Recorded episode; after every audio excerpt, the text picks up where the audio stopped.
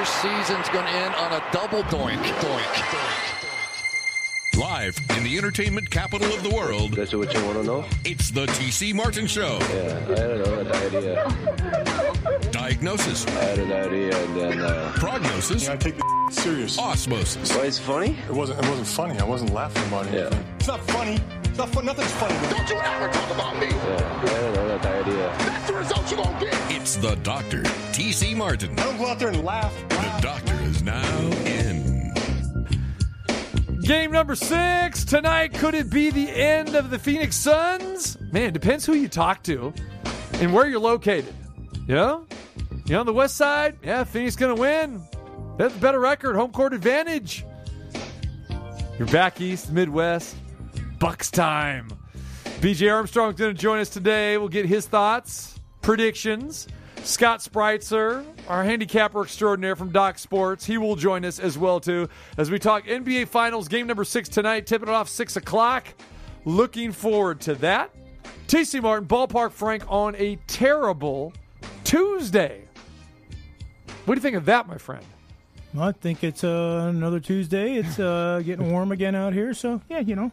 I think today is bloody wonderful. Bloody wonderful. No, there will not be a Paul Buck Power Stewart sighting. I know a lot of people will be sad about that because they love when we have the old jolly, bloody old Englishman on, Paul Buck Power Stewart. So. Though we will have some stuff in Terrible Tuesday today that could relate to his friend TJ Reeves, which we can maybe bring up with him next time we do speak with him. We do. We have something with TJ Reeves. Okay. I think I know where you're going. Terrible Tuesday after a rousing start, huh? It's Terrible Tuesday. That's terrible. Things gone wrong in the sporting world. That's a terrible idea. I want to know what the hell he's smoking. Something stinks in here. That's terrible. It's Terrible Tuesday. Things gone wrong in the sporting world. All right, we got a police blotter update for you. A couple stories we went to... on last week that happened after Terrible Tuesday, but definitely fit. Richard Sherman update. We know he was arrested last Wednesday after being charged with burglary, booked into a jail outside of Seattle. He was released without bond, charged with 5 misdemeanors, including second-degree malicious mischief in the third degree, criminal trespassing, and along with resisting arrest. Was cut loose without bond, appeared in court on Friday, and basically the judge, was saying, okay, no bond there, but this thing is going to continue here. So he broke into the in-laws' house. He was intoxicated. More news came out about he threatened to kill himself during a confrontation with the family.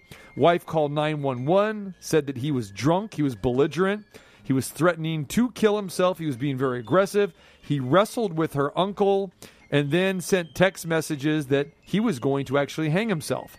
So you can hear on the 911 call that she was attempting to prevent Sherman from leaving the residence, saying, "Richard, please stop."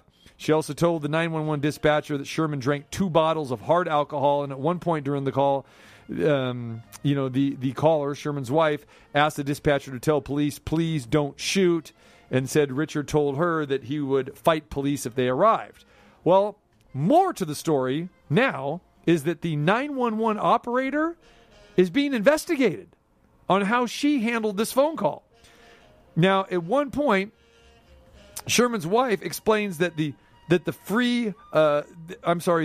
Sherman was wrestling with the uncle, to which the dispatcher said, "Trying to fight somebody and actually making physical contact are 2 different things. So tell me, how is this altercation physical?" And then when someone else tried to take the phone away from her, someone else in the family, someone tried to chime in, and then the operator said, "Sir, I only talk to 1 person at a time, so please put the phone down." So now this person is being investigated, and there are people that would like to have the 911 operator fired because the way she was talking to, Sherman's wife and the family members.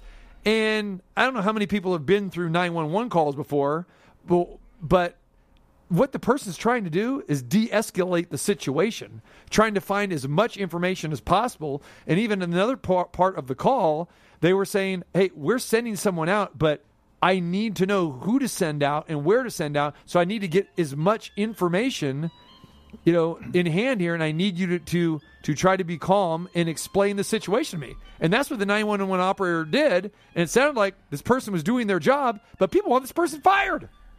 Well, I mean, you know, people, it's easy to try to judge people when you're not in their shoes and you don't know what they're doing. Yeah, she's trying to de-escalate the situation. She's also trying to remain calm and have one person give her the information, so she's trying to gather and help out a little bit.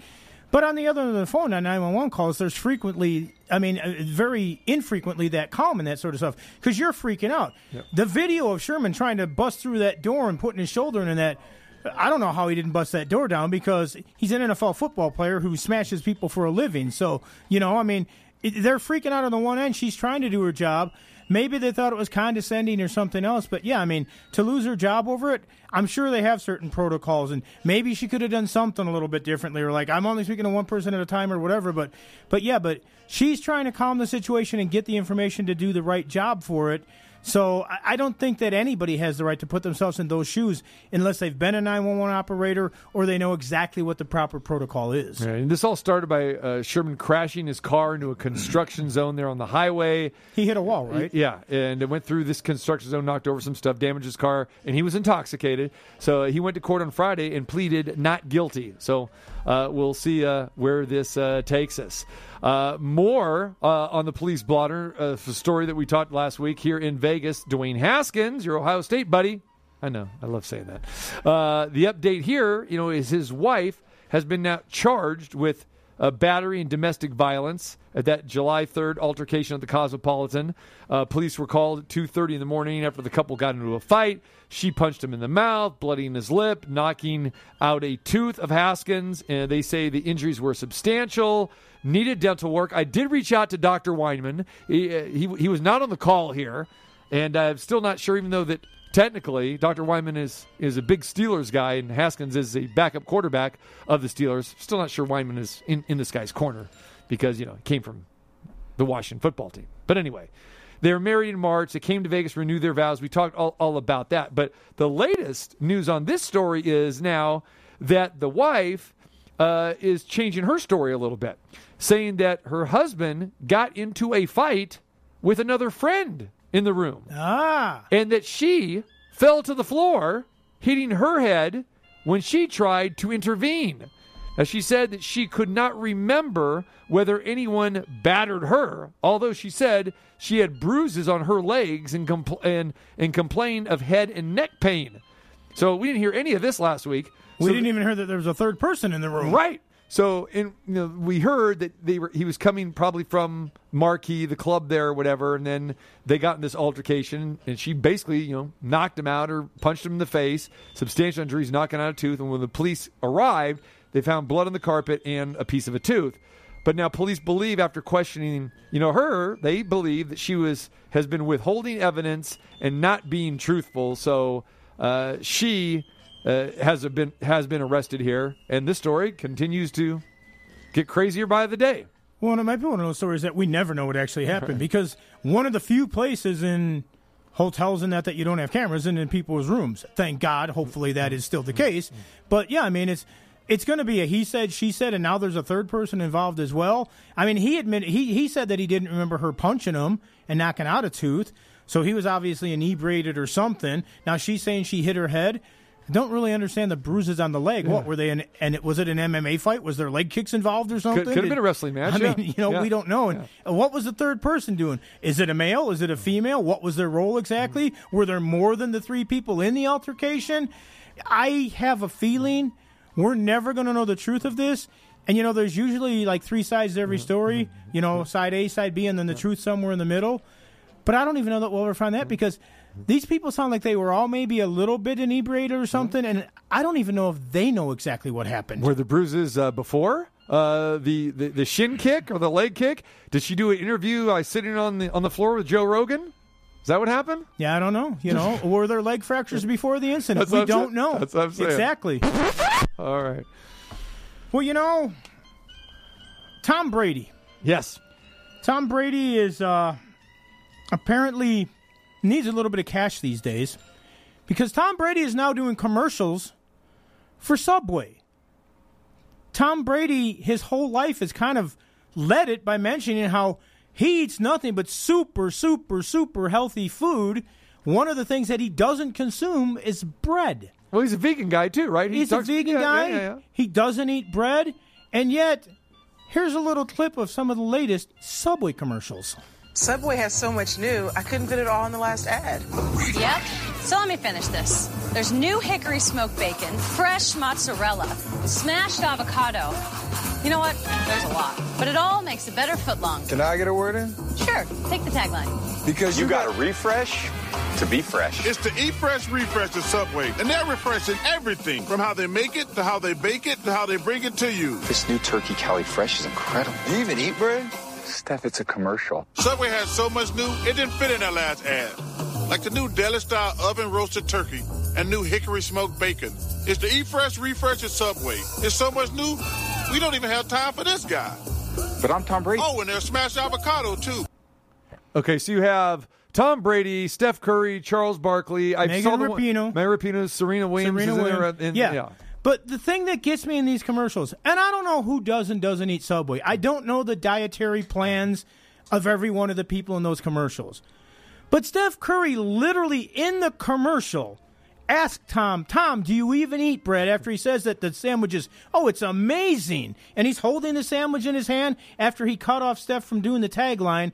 And he says, it's a commercial. He's literally saying right in the spot, I do not eat this garbage. This is something I would not put in my body. I would not consume. I'm doing it because it's a commercial and they're paying me. Subway literally hired a guy to endorse their product that doesn't use their product, and everybody knows it. Well, he's a Super Bowl MVP, so it's a good move on their part, right? Is it a good move if you're saying, I mean... Okay, hold on, let me ask you this. Okay, so he said, if we really diagnose this, he said... Steph asked him, do you even eat bread? Which, like you said, he probably doesn't. No, not probably. He does not eat bread. He has gone on record saying that he doesn't eat bread. Okay, so that's fine. And it's the look on his face as well when he says it. It's like, it's a commercial. Right, I get that. I get that, which is kind of funny. So, but here's the question, though. He is mentioning in this about the turkey's delish and that. So we know he eats that. No, he didn't say it's delish. Well, he said it looks amazing. He didn't say it tastes amazing. He didn't say I can't wait to bite into this. He's holding it and says it looks amazing. And then he would throw it aside and say, but I'm never eating this stuff. You think that he doesn't eat turkey? He doesn't eat Subway sandwiches. Do we know that for a fact? He doesn't eat bread. Okay, but can you go in there and just get like, hey, give me the side of turkey? I highly doubt that people do that. So Subway hired a guy that they knowingly does not eat their product. A couple months ago, some of the newspapers and places caught on that he was going to be one of their spokesmen, and there were articles all over ripping this move, saying what a joke this was. It's just, I mean, it's absolutely ludicrous to me that they would intentionally hire somebody. They already got bad press for it beforehand. But again, now maybe most people don't know Tom's like that. Maybe they don't realize that. But Tom Brady has been a stickler his whole life that he doesn't eat bread. He's a vegan, like you said. Well, if you're a vegan, you're not eating turkey. What about the wraps? I mean, a lot of people, the health conscious, they eat the wraps, and they have wraps there at Subway. Could that be? He wasn't holding a wrap in his hand and said, this wrap looks great, and if you're a vegan, you're not eating meat.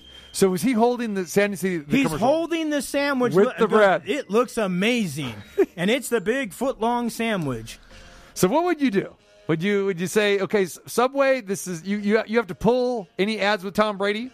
I'd say, why did you sign him in the first place? Who came up with the idea, and how did everybody else go, wow, that's a great idea? So what about from Tom Brady's perspective here, do you think, I mean, he seems like a guy that would have some morals and ethics, right?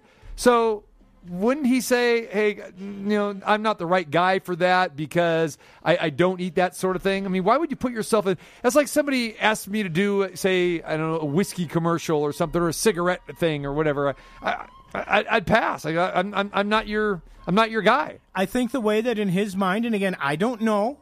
This is just my opinion, but I'm thinking, okay, so He never actually endorses it and says, this is delicious, I can't wait to have one. He says it looks amazing. Maybe it does look amazing. Numchuck just put a pack of Marlboros in front of me. Yes, I saw that. I think he wanted me to endorse it. Not happening. Yeah, so I don't know. I just find it amazing that Subway would use Tom Brady. Mm. But again, I know he's a Super Bowl champ. Mm. He's won several Super Bowls. Mm. But... This so you're saying he's just in it for the cash? Well, he's obviously in it just for the cash. Why else would you endorse something that you absolutely don't like? And I'm sure a lot of people have endorsed products that they don't believe in. All right. Speaking of food, I don't know if you heard the story about the Mets broadcaster, longtime broadcaster, Gary Cohen, who the Mets were playing the Cincinnati Reds, and Gary Cohen was talking about Skyline Chili. Now, for those that don't know, Skyline Chili is a Cincinnati legend. I mean, people that go to Cincinnati, they love Skyline Chili. I'm going to put this in context where you can understand this. Probably like the White Castle burger in Chicago. I don't know what you think of White Castle. I know what I think of White Castle. I think it's probably the lowest of all burger chains on the planet. But late night, people go there. They're cheap. And people stuff themselves with White Castle. And they talk about like it's the greatest thing since sliced bread. Skyline Chili is kind of like that. And here's Gary Cohen talking about Skyline Chili. This is the local delicacy known as Skyline Chili. The five-way with the spaghetti and the beans and the cheese. Five-way. First, the disgusting chili gravy. And what do you put on the onions? You put some mustard or something on that? Wait a second. After the onions comes the cheese, and that's what makes it the five-way. Here we go. Is the cheese. They put like 10 tons of shredded cheese on there, and this is supposed to be food that you actually eat. Now, does the cheese melt, or is that Ronnie, have you ever had Skyline Chili? I have not. I would recommend... Not having it, or...? Well, no. You need to try everything once. Okay. Right? All right. What doesn't kill you makes you stronger. Try it once, and then you'll never eat it again. And that's Ron Darling, his partner on the Mets broadcast, the former Met pitcher. So, yes, Gary Cohen just smashing Skyline Chili. I have had Skyline Chili. I've been to Great American Ballpark numerous occasions, and I've had it, but not in the context where he has it. Because, so Skyline Chili, like I said, Cincinnati delicacy, so to speak, and they have it at the ballpark. You can get Skyline Chili, just the chili. Or you can get the chili dog, just the chili on the dog, which my daughter had. So you can go ahead and go with that routine, and that's fine. But the five-way that he's talking about, he's right, looks absolutely disgusting because it's like spaghetti. And I never understood that. So when I went to look at, you know, all the options there, I go, who in the heck wants spaghetti in their chili with this bucket of cheese on top? And beans. And just a lot of cheese. And that's the thing about it. If you get a chance, check out the video because they show them preparing it. Right. So the audio is decent, but the video does even more justice. Right. So, yeah, I opted away from that, but people do. It's one of those things you either love it or you hate it. But I will say just the chili by itself is a little spicy, but I like spicy. It's pretty good. But when you do all that nonsense, I can understand where Cohen is going here. But smashing a fellow Major League baseball ballpark and their eateries. I don't know. You down for that? I enjoy honesty. Yeah. And if you think something is garbage and it's no good, then say it. Don't endorse it in your own commercial so you can make more money off it. And Gary Cohen's certainly not doing that. Yeah. But yeah, you know what? Skyline Chili. Would you put Skyline Chili on a chili dog? Absolutely. Yeah. See, now I'm not a big chili dog. Right, because you like the Chicago dog. Yes. But if you had my chili wife dog, and daughter, they've done it. Just the chili itself is fine. Good, yeah. But the whole five-way thing is it's too much. Yeah, it's way too much. Yeah. And what do a five-tool player in baseball, good. Five-way Skyline Chili, not so much. Exactly. And so what have I opted for? When I first time I go to a ballpark, I'll look at all the options. And I want to make sure I get there early and do all that stuff. But I opted for the Philly cheesesteak, the Penn Station Philly cheesesteak. And that's what's kind of cool about Great American Ballpark, like a lot of ballparks nowadays too, where they'll have, the regular places in the park. So it's just not, they contract through that distributor. They actually, have franchises in the ballpark. So Skyline Chili, not for me, but the Penn Station Philly cheesesteak, I found myself having that just about every day along with like the regular hot dogs and the burgers. So yeah, the five-way, that would scare me off as well, too. So when you go to a ballpark, then do you also look around and see that they have different selections at different stands? Because some parks, every stand is kind of the same thing. Yes. Some places, I'm thorough. Like the old Comiskey Park, that's what I used to like. They had different areas. Now, I don't know if they changed it since then, but when they first built the new park for the White Sox, you know, every stand had the same thing. And it's like, well, that's not what a ball game here used to be about. But and again, I don't eat a lot of variety. In fact, when I go to ballparks, I generally don't eat. Right. But I mean, it's, you know, a lot of food, you know, it's the food does bring some of the people there, but some of the stuff that they come up with, it's like, what do you think? And then you see the people actually eating all this stuff during the game. It's like, oh, you're probably even early because you just had the five-way Skyline Chili. Hey, I've had, you know, buddies of mine have gone with me to games. I'll use the Miller Park example. A 95-degree day at Miller Park in July, the humidity, and this guy had to have the Nacho Supreme in the Brewer's helmet. And, that means, you got nachos, you got the beans, and you got the meat, and you got the sour cream. And it's the big helmet. The big helmet in the 95-degree heat. And you're sitting, that's not a smart idea. 20 minutes later, this guy I don't think he saw the rest of the game because you know where he was at. Well, and he wanted to ride home with me. At least he heard it because they do have speakers in the restroom. Yeah, there you go. All right.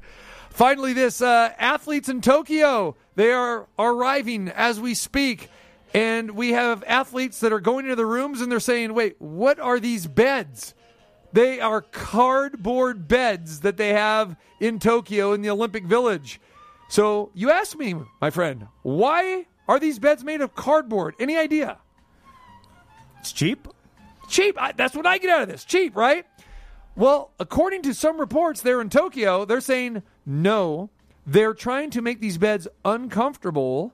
We want the athletes to be able to sleep, but we're trying to deter them from having sex. Oh, so they're not going to throw out the million condoms like they did in one of the last Olympics. That's true. Remember that? There you go. Yes. Exactly. So they're trying to make this uncomfortable so you don't bring the male athletes, bring in the female athletes or vice versa, and they're trying to discourage them from having sex, saying this is going to be too uncomfortable, but I guess some people are putting it to a test. In today's episode of Fake News at the Olympic Games, the beds are meant to be anti-sex. They're made out of cardboard, yes, but apparently they're meant to break at any sudden movements. It's fake. Fake news. No truth to the rumor that was Paul Buck Power Stewart, but yes. So was that guy jumping on his bed? He's jumping on the bed. Okay.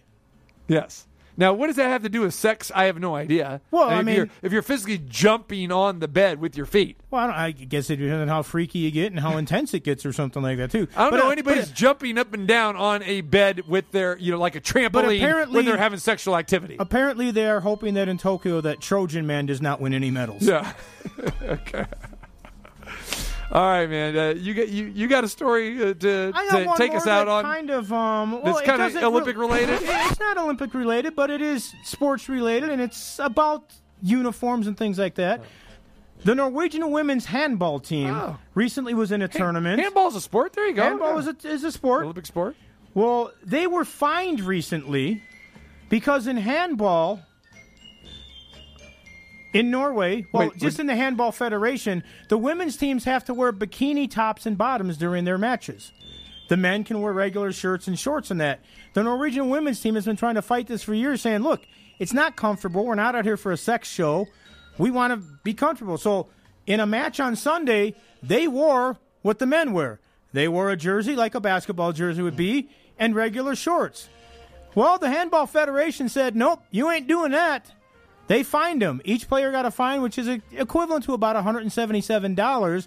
Now, the handball team sponsor said that they will pay the fines of all the ladies, but they've literally been fined for wearing too much clothing, and the Norwegian Handball Federation says, well, it's not really their thing to do anything about it because it's from the International Handball Federation. Nothing has come of this yet, but the ladies team is saying they hope that this changes things and that eventually they won't have to wear that. But, yes, the women basically look like beach volleyball players in their handball uniforms, and the Norwegian women said enough. So let me ask you this. Is this handball competition taking place on a beach with sand? I don't actually know. It didn't say that in the article. It would be impossible to do that, wouldn't it? To play handball in the sand? Probably. Then why am I looking at a picture here with these guys On a sand with a net something behind it. Well, and again, maybe there is. Maybe they play some tournaments on the sand. I mean, why would it be impossible to play? Well, I guess here's my question is that if you're going to play on the sand, we had this conversation with the women, volleyball, the beach volleyball players and their scantily cut, and the men are not so – same type of thing here. Well, but this is handball. In Qatar, it was the exact opposite with the beach volleyball where they told women that they couldn't wear the bikinis and that sort of stuff. That's what we talked about that, right. So – I don't understand in handball why you'd even want to be dressed that way. And I guess if you are dressed that way, I mean, is it a sex show or not? But from what I've seen, handball, I mean, you're playing on concrete or a wooden, area, right? Yeah, it's kind of like a basketball-type court or something like that that it looks like you're playing on. Right. But, but maybe there is a sand version of this as well. But regardless, what... I think that'd be in the title. I kind of agree with the ladies on this. Like, why do we have to wear these things? They shouldn't. And when you see the picture of them, the women, it looks like basically it's a basketball uniform that the ladies are wearing, and that's what the men are allowed to wear. The longer shorts, the top that covers everything. But nope. In handball, apparently, the International Handball Federation says bikini tops and bottoms or you're fined. You're not fine. You're fined. You're fined. Okay. Maybe they're looking for a little ratings boost, on some of these other sports we're talking about, You got to put the ball in the net. Yeah. So maybe that handball situation was correlated to the cardboard beds, possibly. Yeah, I don't know if you can play handball on a cardboard bed or not, but maybe that'll be a new sport. Yeah. I think some people will be willing to find out. You got some feedback on that? Hit us on Twitter at TCMartin21, at VGK Frank as well with some terrible Tuesday thoughts. BJ Armstrong joins us. We get ready. The Deer District alive and well, ready to go. Game 6 NBA Finals tonight. What's up, y'all? This is Sinbad. You checking my boy TC Martin talking about what's happening. All right. Game 6 tonight. Will it be over? It's not the last NBA game that we see, or does it get extended to Game 7? Let's break it down with the three-time champion, Funk Star, All-Star, Shooting Star, BJ Armstrong. What's up? What's good? What's good? How you doing? I'm doing good, man. I know this. So I got little updates for you guys, little breaking news. As you know, I got some Milwaukee and some Wisconsin ties. So the National Guard has been alerted, and they have been brought out tonight. I have a good buddy of mine whose son-in-law is part of the National Guard. They called him up and said, hey, we got to be on post tonight. So they've been called in. They've expanded the Deer District there to 65,000 fans that they can accommodate tonight. They are expecting a big-time party there in Milwaukee, by the water, by the Fiserv Forum. The restaurants, the bars are going to be hopping tonight, expanding the Deer District to accommodate 65,000 fans. So you think those crowd shots that we've been seeing with ABC and ESPN were crazy? Wait till you see the crowds tonight. So 65,000 people, that means about 65 masks. Yeah, about that. Yeah, 1%. That'd be right. BJ, you know Milwaukee. What do you think about Milwaukee?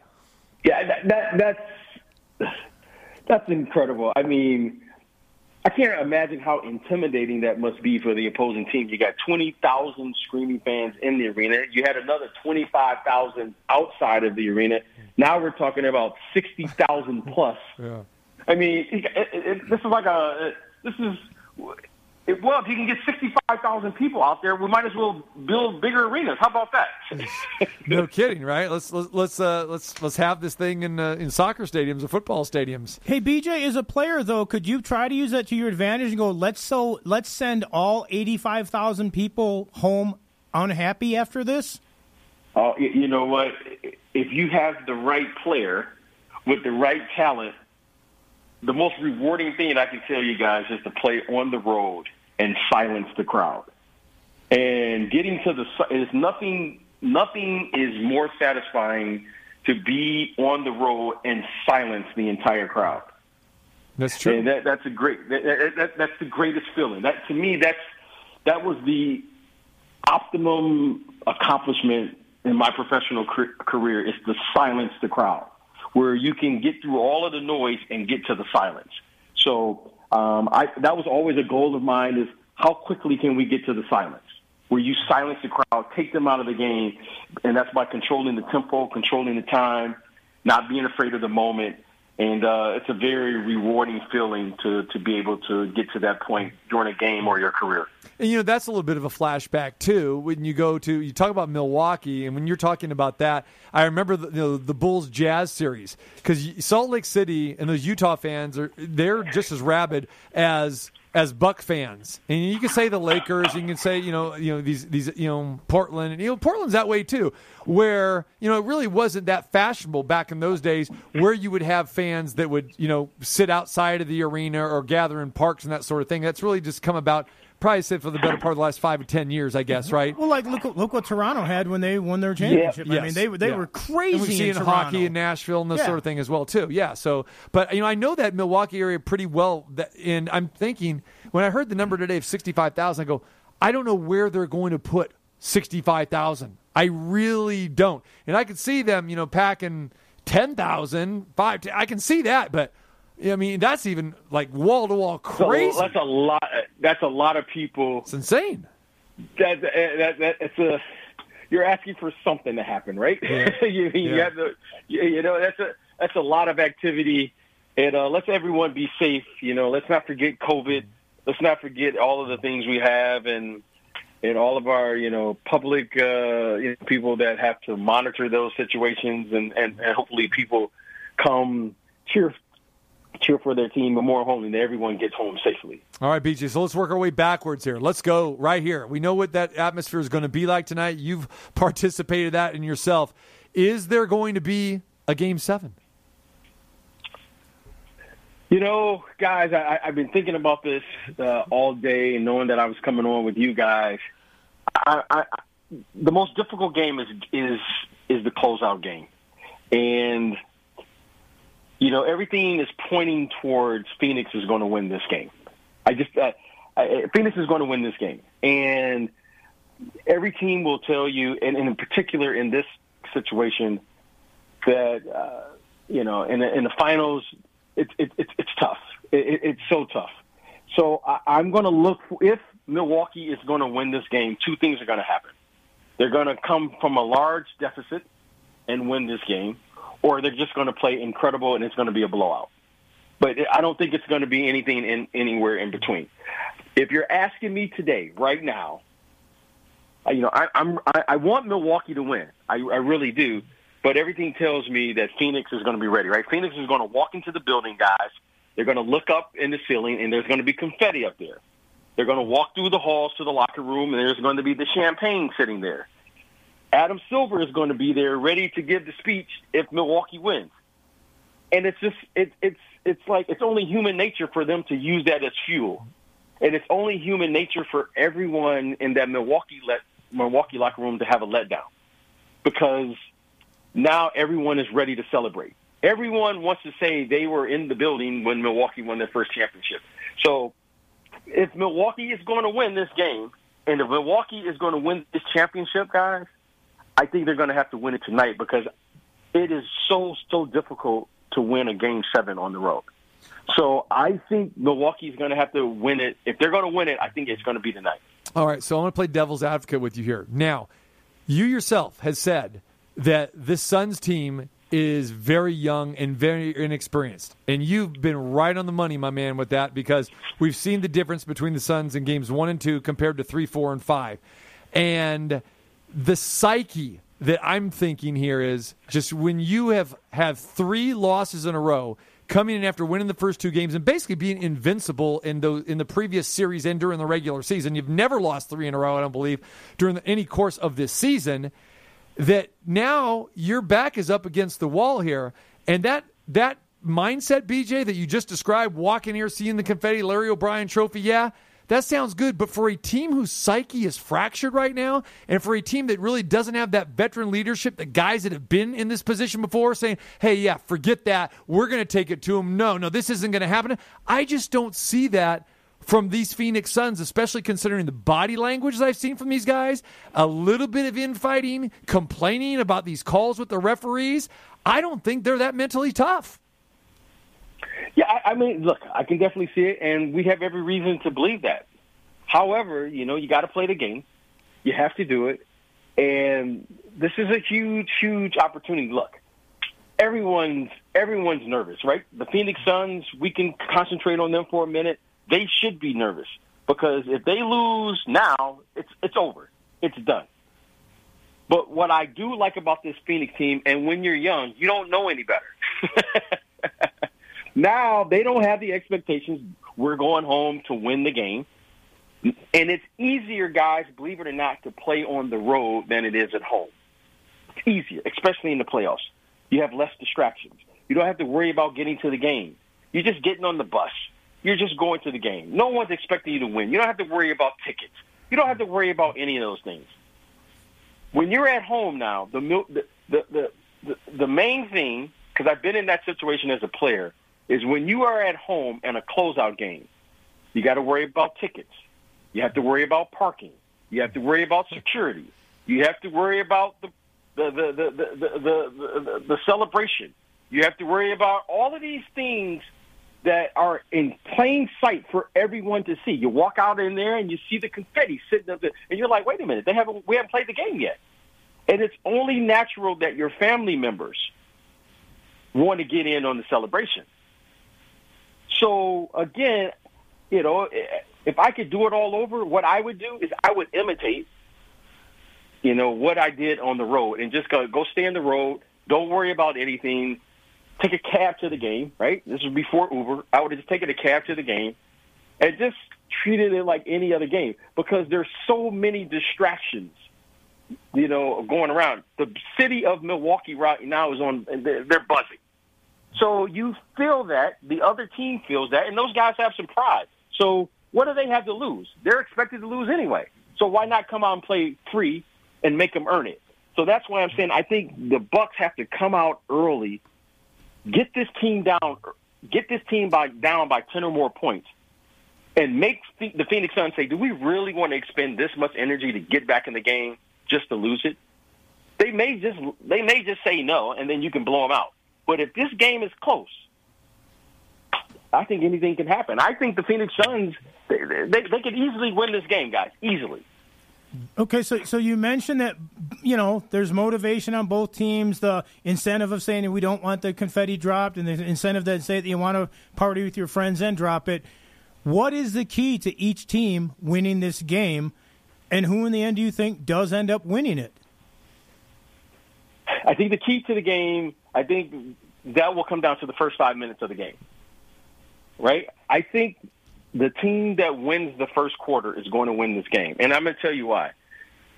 If Phoenix can get up by 16 or so like they did in the first quarter, like they did in the last game, I don't think they're going to come back. Okay? But if the Milwaukee Bucks get up by 15 points, I think the Phoenix Suns will just kind of, you know, they'll fold, because they don't have a deep team anyway. Yeah. I think they'll fold. I think they'll just you know what? We had a good run. This team was better than us, and then they'll just play out the string. I'm just going to go with my instincts and say I think Phoenix is going to win this game. And I agree with you. I agree with what you're saying. I think Phoenix is going to win this game. I don't know why, but it's only human nature. But if Milwaukee is serious, because I think Milwaukee has to win this game to win the series. If Milwaukee is serious, they will come out and establish in the first 5 minutes of the game, we are here to fight. See, I think you got to make it into a dogfight. You can't come out here talking about we're going to play and execute and all those things. We are here to fight. We're here to get every 50-50 ball. We're going to limit your shots to one shot. We're going to contest every shot, and we're willing to go to whatever length that's necessary to win the game. And if they are willing to do that and win the effort and energy part of the game, and do all the little things that will contribute to winning, setting screens, talking on defense, making sure you get back on transition, passing up good shots to get great shots, then and only then I think they will win this game, because Phoenix will have to play above and beyond that, because Phoenix can score. They can score. They know they can score. But if Milwaukee comes out lackadaisical, they get down 15, the crowd is only there to celebrate right now. I think the crowd is going to work against you in a close-up game, because they want to be part of the celebration. Everyone's got their phones out. everyone's ready to party, you know. So I'm just going to say what I understand. I think Phoenix will find a way, and I think they'll probably come out and win this game tonight. Yeah, and when I said, I agree with you, I'm not agreeing that I think Phoenix wins, because I think I can make a case for both sides, but I totally agree with you. Yep. And my mindset is exactly like yours, that the Milwaukee Bucks cannot fall behind. And I've been saying that, we know the Suns are going to go out to a lead, more than likely, because they've basically done that. For most of these games, they come on, and Milwaukee has been able to withstand that and come back. I mean, I really did. I thought that the game was over after the first period, and the Suns, again, the home court had held true up until, the last game in Game 5, and then all of a sudden Milwaukee just kept clawing back, and both teams shot an incredible percentage. And then, there's that school of thought like, wow, now we've lost three in a row. We got no answer for Giannis. And, we got the Jrue Holiday situation as well as Middleton. Like, wow, I agree with you. I think Phoenix is going to come out lights out on fire, and can Milwaukee withstand that? But if they don't come out and shoot lights out like they've been, which Phoenix has been doing, then I agree with you. I think, wow, a big time advantage Milwaukee. So I'm taking that wait and see approach. I think that's the way you can, because these games, believe it or not, for the most part, they've been closely contested. Even that last game, I mean, Phoenix had a chance. They battled back. They were down 9, 3.5 minutes to go. And then they had the ball down one. Under 30 seconds to go, and had a chance to win the game. So, I mean, this series is razor thinly, closely contested here, and it's just it's one of these things. And I want to put this in the guards' hands here with you, that how much of this really comes down to Jrue Holiday guarding Chris Paul, because we've seen him get in his head, take care of business. We've seen Chris Paul be very lazy with passes, especially the beginning, the first half of that last game. He's not been the same Chris Paul. And when Jrue Holiday basically outscores Chris Paul, the Bucks have won. When it's gone the role reversal, then Phoenix has won. How much of this do you think comes down to that matchup? Well, let's give Chris Paul all his respect. We've never seen a small guard at this age play at this level, at this particular time of the season. Okay? So let's say that. I can't think off the top, a small guard, a guy 6 foot and under, playing a position where speed and quickness is the essence of that position, right? Now, if you're a bigger guard, you're 6'6", 6'7", 6'8", you can lose a step or two and still be effective because of your height, Length is the one thing that doesn't deteriorate with age. So let's give Chris Paul credit. Everyone said, what's wrong with Chris Paul? Let me tell you what's wrong with Chris Paul. I got two words for you. Jrue Holiday. That's what's wrong with Chris Paul. Right. Jrue Holiday is younger, he's stronger, he's bigger, he's faster than Chris Paul.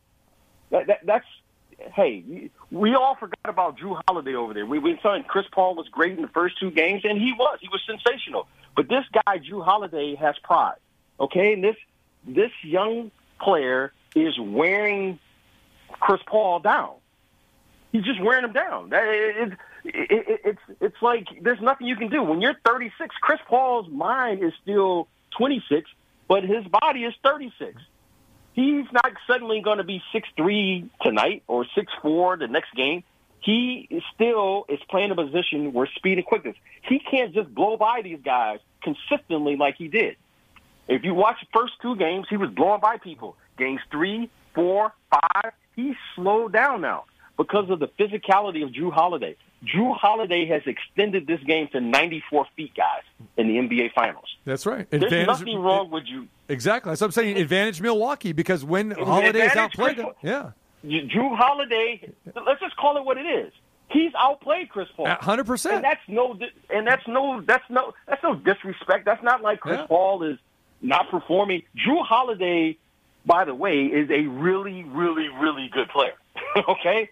He's no slouch himself. And while we were all singing his praises for Chris Paul, Jrue Holiday stepped up to the challenge. That's why you play the game. That's why we're going to play it tonight, right? So Jrue Holiday has been exceptional. He's been very aggressive on both ends of the court. And what I love about Jrue Holiday, unlike Chris Paul right now, he doesn't have to score the basketball to be effective or make an impact on the game. To me, that's the sign of a great player is where, okay, if you play well like he did in Game 5, you're exceptional. But his impact is he's not only defending guys, Chris Paul. By the way, he really did a nice job late in the game on Devin Booker when P.J. Tucker got in foul trouble. This guy's guarding both of those guys, and that's no easy task, okay? And he's doing it without help. So give Jrue Holiday credit. He is an elite defender at his position, and he's able to guard guards like Devin Booker and other players because of the physicality and what he does on the defensive end. So it's great as we give these guys for their offensive abilities. Let's start saying Jrue Holiday is one of the elite perimeter defenders in the NBA, period, because he's playing like an elite defensive player.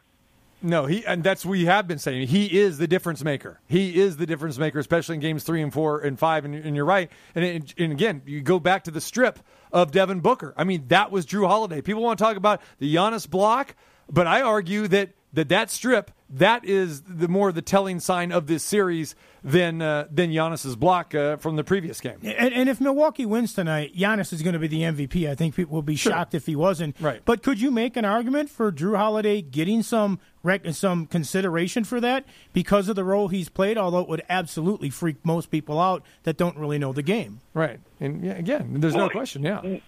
Yeah, I mean, look, we know the formula, guys. Great players have to be great. Giannis, I mean, every time I think about what I read, 2 weeks ago, guys, we were talking about this guy, his season may be over with. Not only for this year, maybe next year. It didn't look good. That injury he sustained in the Atlanta Hawks series. That's been about two and a half weeks ago. Now this guy, Giannis, we're talking about he could potentially be the MVP of the finals. So Giannis... I mean, he's incredible. I mean, just watching him, I'm just, like, amazed at how good he really is and how good he's going to become.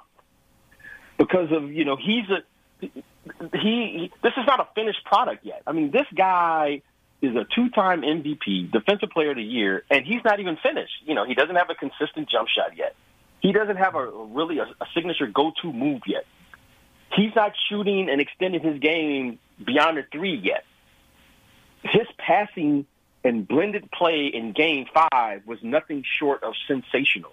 His ability to get Khris Middleton and the other guys involved, and by the way, he still gets a nice 30 in between all of that while he's defending, playing the 4, the 5, blocking shots, and all of those things. So, I mean, this is just incredible to watch him play. But going back to, you know, I think the great players have to be great, which he has been, and the role players have to play their role great. That's the most impressive thing to me about watching Jrue Holiday and Khris Middleton. And by the way, Brooke Lopez is another guy, an unsung hero for them because he's given them quality minutes at that position.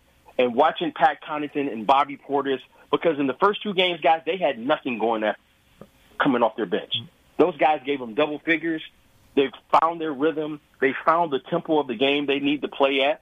And the Milwaukee Bucks, man, they've won the last three games. And, you know, they've been playing good basketball, and Jrue Holiday is certainly a big part of that. Yeah, I agree with you. And I think, you know, I've said it before, Milwaukee is the deeper team, the experienced team, and guys like Bobby Portis, Connaughton, yeah, you're right. It just, you know, to me, advantage Milwaukee because of playing at home tonight and no answer for Giannis. The defensive mastery, and I'll say, of Jrue Holiday. But again, Bobby Portis is going to have something to say tonight, too. And that team just feeds off his energy when he comes off the bench. All right, BJ, we got to get rolling, man. I appreciate it, as always. So, according to BJ, we're going to be talking to him about a Game 7.